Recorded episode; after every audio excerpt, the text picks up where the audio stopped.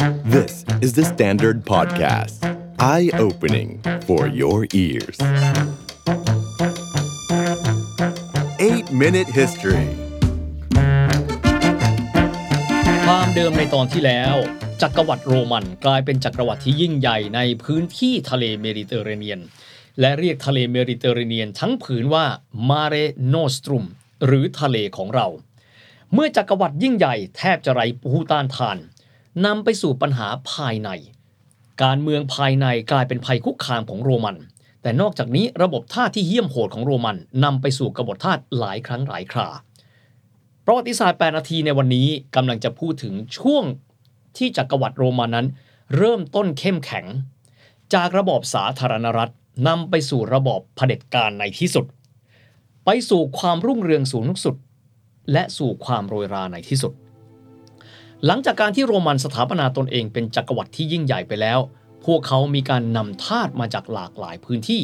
พบว่าจำนวนทาสโรมันนั้นมีมากกว่าพลเมืองชาวโรมันถึง 3 เท่า แต่ระบบทาสที่เหี้ยมโหดนี้นำไปสู่กบฏทาสหลายครั้งหลายคราวครับ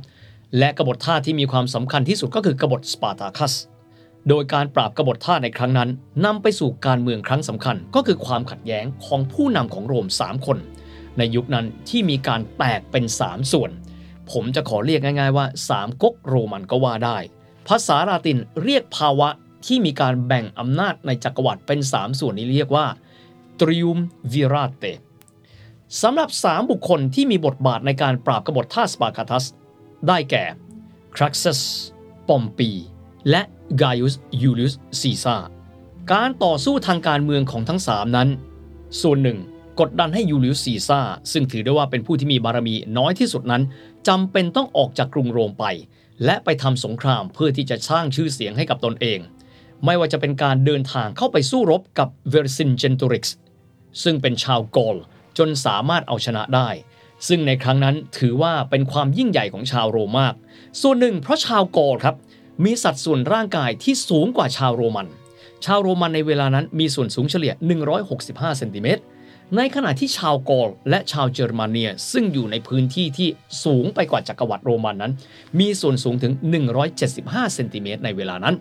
ซึ่งในที่สุดยูลิอุสซีซ่ากลายมาเป็นผู้ที่ชนะสงคราม นอกเหนือจากนี้ยังได้มีการขยายอำนาจ และนำกำลังพลทัพเรือ ไปยังเกาะบริตาเนีย ก่อนที่จะพ่ายแพ้คลื่นลมของเกาะบริตาเนีย และกลับมาสู่กรุงโรมในที่สุดสำหรับเรื่องดุลอำนาจระหว่าง 3 คนคือครักซัส ปอมปี และกายุสยูลิอุสซีซ่านั้น ซึ่งนำไปสู่ภาวะของการที่ทั้ง3มีอำนาจเสมอกันและแข่งขันอำนาจกัน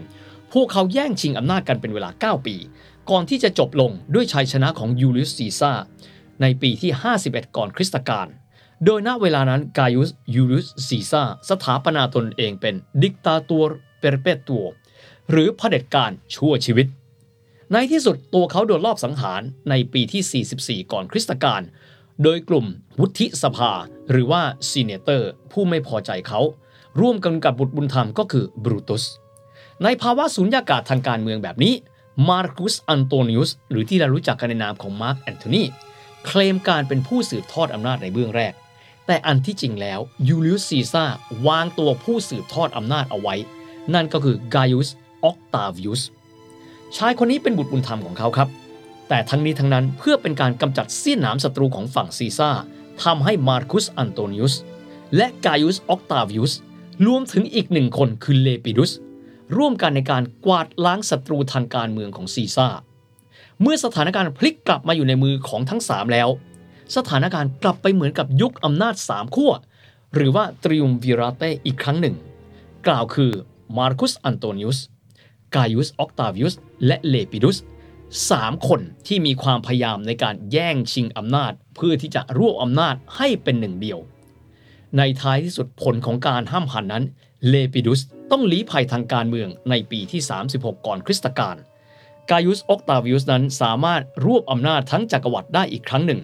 มีสถานภาพเป็นจักรพรรดิหรืออิมพราตัวโรมานอรุม และถือเป็นจักรพรรดิพระองค์แรกของโรม แต่พระองค์เองเลือกที่จะเรียกตัวเองว่า Principes Civitates หรือพลเมืองคนแรกของโรม มากกว่าที่จะเรียกว่าจักรพรรดิแห่งโรม ในแง่การปกครองนะครับ จากวันนั้นเป็นต้นมาคือปีคริสตศักราชที่ 27 โรมมิได้ถือเป็นสาธารณรัฐอีกต่อไป หากแต่เป็นจักรวรรดิที่มีจักรพรรดิแต่ทั้งนี้ทั้งนั้น การแข่งขันอำนาจระหว่างจักรพรรดิที่มีธรรมชาติเป็นเผด็จการ กับบรรดานักการเมืองคือเซเนเตอร์ ที่ได้รับการเลือกตั้งจากบรรดาเพลบิอุสหรือพลเมืองโรมัน ยังคงเดินหน้าต่อไป จนกระทั่งถึงจุดสิ้นสุดของกรุงโรมสำหรับกายุสออกตาวิอุสซึ่งสถาปนาตนเองเป็นจักรพรรดิภายใต้พระนามอัลกุสตุส ได้มีการว่างรากฐานทำให้โรมานั้น ปราศจากความขัดแย้งสำคัญ และสงครามกลางเมืองไปกว่า 200 ปี โดยในยุคดังกล่าวนักประวัติศาสตร์เรียกว่า Pax Romana หรือโรมันแห่งความสงบสุข หนึ่งเหตุการณ์ที่มีความสำคัญที่สุดในรัชสมัยของออกุสตุส คือการกำเนิดของพระบุตรเยซู ในดินแดนซึ่งถือได้ว่าเป็นดินแดนบริวารของโรมัน นั่นก็คือยูเดีย หรือดินแดนฮีบรูที่เมืองเบธเลเฮมในยุคคริสตกาลหรือยุคแห่งการดำรงชีวิตของพระบุตรเยซู จวบจนการที่พระเยซูนั้นถูกตรึงกางเขนในวัย 35 ปี อยู่คาบเกี่ยวระหว่างจักรพรรดิออกุสตุส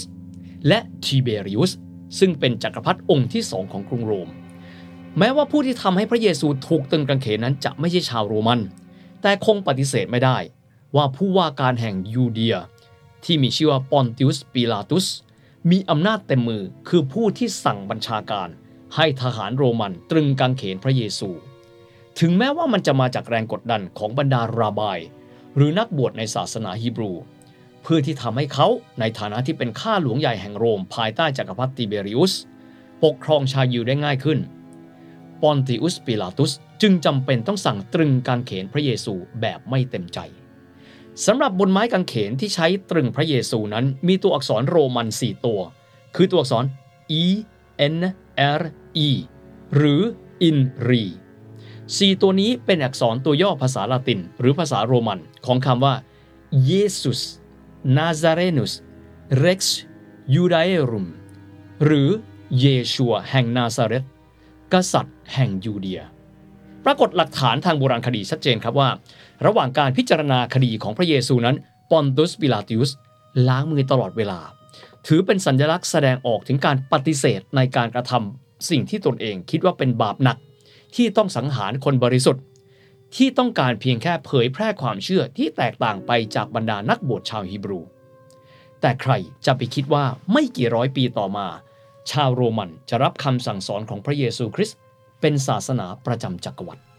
กลับมาที่ยุคของออกุสตุส และต่อด้วยติเบริอุส โรมันเองยังคงเดินหน้าขยายจักรวรรดิต่อไปในทุกทิศทุกทาง ไม่มีใครสามารถท้าทายอำนาจของจักรวรรดิที่ยิ่งใหญ่ที่สุดในโลกนั้นได้สำเร็จ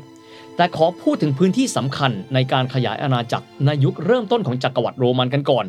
นั่นก็คือการควบคุมการเคลื่อนไหวของชาวเยอรมนีย หรือชาติพันธุ์เยอรมัน วิธีที่ชาวโรมันใช้ครับ ก็คือการที่ทำให้บรรดาหัวหน้าเผ่าต่างๆนั้นส่งบุตรชายของพวกเขามาเป็นตัวประกันที่โรม เลี้ยงดูอย่างชาวโรมัน เพื่อที่จะได้ลืมรากเงาและกลืนชาติเยอรมนียไปในที่สุด หนึ่งในนั้นก็คืออาร์มินิอุสผู้เป็นบุตรชายของเซกิเมอร์หรือว่าเซกิเมรุสถูกเลี้ยงดูโดยชาวโรมัน และกลายมาเป็นนายทหารในกองพันโรมัน ภายใต้ข้าหลวงปูบลิอุสควินติลิอุสวารุส ที่ปฏิบัติการในการสยบชนเผ่าเยอรมนี ภายใต้จักรวรรดิโรมัน แต่ที่สุดอาร์มินิอุสคนนี้ รู้สึกถึงความเป็นเยอรมันมากกว่าโรมัน จึงได้ทรยศต่อโรม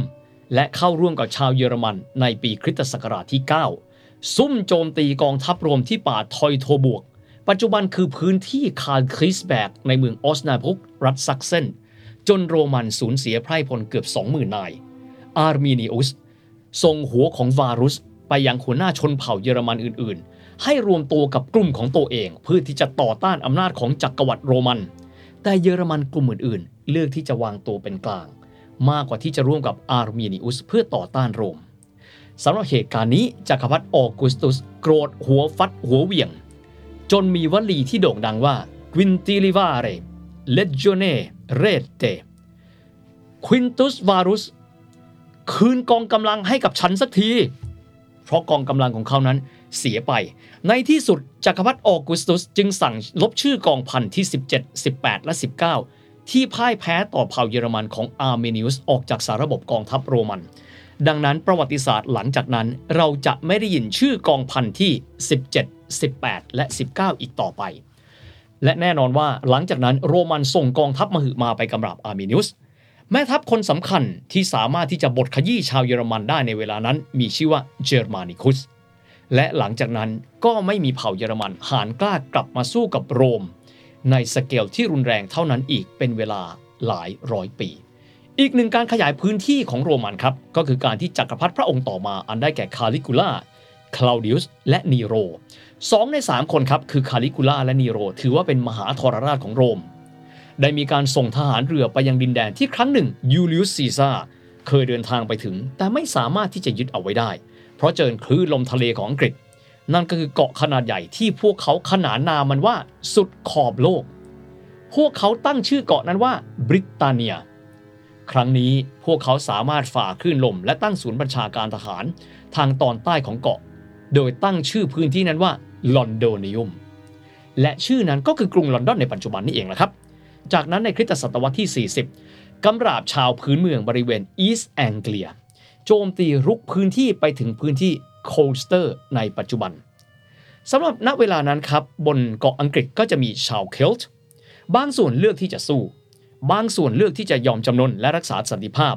และหนึ่งในนั้นก็คือปราสูกาตุส เป็นหัวหน้าเผ่าอิเคนีซึ่งบริเวณอยู่ที่บริเวณเมืองนอร์ฟอล์กในปัจจุบัน ปราสูกาตุสตายลง เผ่าของเขาเชื่อว่าชาวโรมันน่าจะรักษาสัญญาที่ทำเอาไว้ กล่าวคือยังคงรักษาสันติภาพระหว่างโรมันกับอีคาเนแต่คริสตศักราชที่ 60 ทหารโรมันนำโดยกายุสซูเอโตนิอุสเปาลินุสไม่ได้รักษาสัญญา แต่กลับทรมานภรรยาของปราสูกาตุส ซึ่งเพิ่งล่วงลับด้วยการเคี่ยน และจับลูกสาววัยเด็กของเขาทั้งสองคนมาข่มขืนต่อหน้าเธอ แต่แทนที่เธอและเผ่าพันธุ์อีคาเน่ของเธอจะหวาดกลัวและยอมจำนน วีรสตรีผู้นี้มีชื่อว่าบูดิก้ากลับใช้ความแค้นในการสร้างกองทัพของชาวพื้นเมืองเผ่าต่างๆ บนบริตาเนีย รวบรวมกลุ่มต่างๆ ได้มหาศาล ก่อนโจมตีฐานทัพโรมันจนแตกพ่ายไม่เป็นกระบวน แต่น้ำน้อยย่อมแพ้ไฟ เทียบระหว่างกองกำลังที่ไม่มีระบบ ไม่มีวินัย กับกองกำลังของโรมันที่มีโครงสร้างสายงานบังคับบัญชาที่เข้มแข็งทำให้ฝันของเธอที่ใกล้ที่จะเป็นจริง คือเข้าใกล้กองบัญชาการที่ลอนโดนิอุมกองทัพของเธอแตกพ่าย เธอตายในที่รบ แต่ชื่อของเธอเป็นตำนาน และเป็นผู้ทรงอิทธิพลที่สุดคนหนึ่งของอังกฤษจวบจนวันนี้ไม่ว่าจะมีการจัดลำดับครั้งใด ชื่อของราชินีบูดิก้ายังคงติดอันดับเป็นผู้ทรงอิทธิพลตลอดการของอังกฤษอยู่เสมอๆในช่วงเดียวกันครับ ในรัชสมัยจักรพรรดินีโร เกิดเหตุการณ์เพลิงไหม้ครั้งใหญ่ในกรุงโรม ว่ากันว่าจริง ๆ แล้วนีโรเป็นผู้วางแผนเผาเมืองของตัวเอง แต่โยนความผิดให้กับพวกคริสเตียน ซึ่งในเวลานั้นเริ่มต้นเผยแพร่ศาสนาในใจกลางจักรวรรดิโรมัน และถูกมองว่าเป็นภัยความมั่นคง อย่างไรก็ตามครับนีโร มหาจักรพรรดิจอมทรราชตายลงในปีคริสต์ศักราชที่ 63 ยุคต่อมาที่น่าพูดถึงครับ ก็คือจักรพรรดิเวสปาซิอุสที่ครองราชย์ 10 ปีในปีคริสต์ศักราชที่ 79 ถามว่าพระองค์มีความสำคัญอย่างไร เพราะยุคของพระองค์นั้นโรมันเริ่มต้นสงบ อาณานิคมต่างๆ เริ่มต้นมีเสถียรภาพ จึงหันมาใส่ใจกับการสร้างสิ่งปลูกสร้างในกรุงโรมเอง และโคลอสซิโอหรือโคลิเซียม สนามกีฬามหึมานั้นถูกสร้างขึ้นในรัชสมัยของเวสปาซิอุส แต่ว่าในยุคสมัยเดียวกัน ภูเขาไฟวิสูวิอุส ในยุคนั้นก็เกิดระเบิด และถล่มนครรัฐปอมปีทางตอนใต้ของโรมเช่นเดียวกัน สมัยต่อมาครับ คือสมัยจักรพรรดิอากริโคลา ปีคริสตศักราชที่ 87 โรมันขยายอำนาจสู่บริตาเนีย สู่เหนือสุดของจักรวรรดิโรมัน ซึ่งปัจจุบันก็คือพื้นที่ไฮแลนด์ของสกอตแลนด์ ส่วนทางตะวันออกนั้นพวกเขาขยายอำนาจไปถึงพื้นที่ดูเกีย หรือโรมาเนียบนคาบสมุทรบอลข่านจักรวรรดิโรมันมาถึงพีคของการขยายอำนาจในปีคริสตศตวรรษที่ 117 ภายใต้จักรพรรดิที่มีชื่อว่าเนรวาตรายานุส คนฝรั่งเรียกว่าทราจัน เราไม่เคยได้ยินชื่อของพระองค์กันละครับ แต่ในรัชสมัยดังกล่าว พื้นที่ของโรมันใหญ่ที่สุด นั่นก็คือตอนเหนือจรดสกอตแลนด์ ตอนตะวันตกเฉียงใต้จรดโมร็อกโก ตะวันออกเฉียงใต้จรดอียิปต์ ตะวันออกสุดไปถึงคาบสมุทรไครเมีย หลังจากนั้นก็คือยุคของเฮเดริยานุสที่มีการสร้างกำแพงปกป้องจักรวรรดิตามด้วยยุคทองก็คือมาร์คุสอ u เรลิอุส ซึ่งถือได้ว่าเป็นหนึ่งในห้าจักรพรรดิผู้ทรงคุณธรรมที่สุดของโรม แต่หลังจากรัชสมัยของพระองค์ คือพระโอรสคอมโมดัสกลายเป็นผู้พลิกโรมันจากจักรวรรดิแห่งทอง กลายเป็นจักรวรรดิเศษเหล็กขึ้นสนิม และนั่นก็ตรงกับปีคริสต์ศักราชที่ 192 หลังจากนั้นจักรวรรดิโรมก็เหมือนกับจักรวรรดิทั่วๆไปแหละครับ ที่เมื่อมีการรวมตัวกันเป็นหนึ่งถึงจุดสูงสุด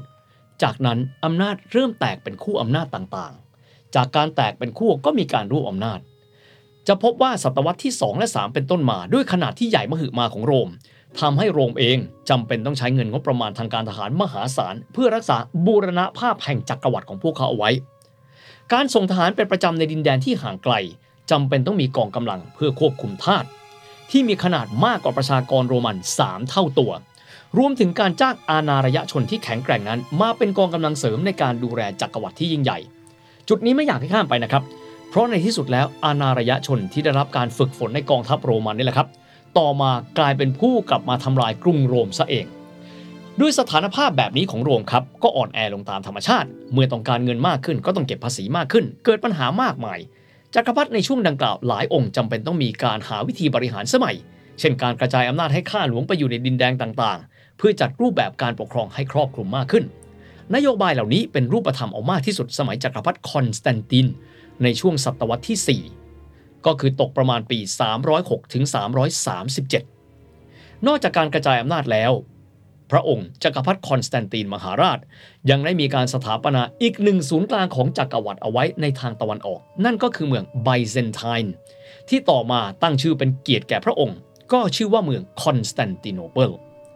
นอกจากนี้จักรพรรดิคอนสแตนตินครับยังคงเป็นจักรพรรดิผู้ตรากฎหมาย อนุญาตให้การปฏิบัติศาสนกิจของศาสนาคริสต์ถูกต้องตามกฎหมาย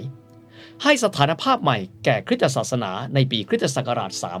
313 นอกจากนี้พระองค์ทรงเป็นจักรพรรดิของโรมพระองค์แรกที่เข้ารับศีลจุ่มเป็นชาวคริสต์ในปี 313 ได้มีการออกกฎหมายให้ยอมรับคริสต์ศาสนา 10 ปีต่อมา คริสต์ศาสนากลายเป็นศาสนาแห่งจักรวรรดิโรมันอย่างเป็นทางการ แต่ยุคหลังของจักรพรรดิคอนสแตนตินมหาราชแล้ว ด้วยธรรมชาติของอาณาจักรประกอบกับการกล้าแข็งขึ้นของอาณาระยะชนหลากหลายเผ่า ไม่ว่าจะเป็นแฟรงก์ฮันส์วิสิกอธแถบบริเวณคาบสมุทรบอลข่าน ตอนใต้ของแม่น้ำดานูบทำให้โรมันต้องเริ่มต้นต่อสู้กับผู้รุกรานบ่อยครั้งขึ้น โดยเฉพาะปลายศตวรรษที่4 จักรพรรดิธีโอโดซิอุสที่ 1ทำสงครามใหญ่ที่อาเดรียโนเปิลกับชาวเกิร์ธหลังจากการตายลงของธีโอโดซิอุสอาณาระยะชนแข็งแกร่งขึ้นมาก จวบจนในปีคริสต์ศักราชที่ 410 เผ่าวิสิกอธนำโดยอาลาริก ซึ่งถือว่าเป็นหนึ่งแม่ทัพชาวเกิร์ธที่ครั้งหนึ่งเคยร่วมอยู่ในกองทัพของธีโอโดซิอุสในการปราบกบฏชาวแฟรงก์เดินทัพมาจากคาบสมุทรบอลข่าน ผ่านกรุงเอเธนส์ เข้าสู่แม่น้ำดานูบตอนใต้ เข้าสู่ตอนเหนือของอิตาลี สามารถเข้าสู่กรุงโรมศูนย์กลางจักรวรรดิโรมันได้เป็นผลสำเร็จ อันเป็นการเริ่มต้นยุคโกธิก ก่อนที่อีก 66 ปีต่อมาจักรพรรดิพระองค์สุดท้ายของโรมอย่างเป็นทางการ คือโรมูลุสอัลกุสตูลุส สละราชสมบัติ โอโดเอเซอร์ กษัตริย์ชาวเยอรมัน สถาปนาตนเองมีสถานภาพเป็นกษัตริย์ หรือ Rex แห่งคาบสมุทรอิตาลี ยุโรปเริ่มต้นเข้าสู่ยุคกลางอย่างสมบูรณ์แบบ และทั้งหมดนี้ก็คือพัฒนาการสู่จุดสูงสุด สู่จักรวรรดิแห่งทอง จนกระทั่งสู่การโรยราและการสูญสลายของจักรวรรดิโรมัน จักรวรรดิที่ถือได้ว่า ยิ่งใหญ่ที่สุด จักรวรรดิหนึ่งในประวัติศาสตร์ของมวลมนุษยชาติ The Standard Podcast. Eye opening for your ears.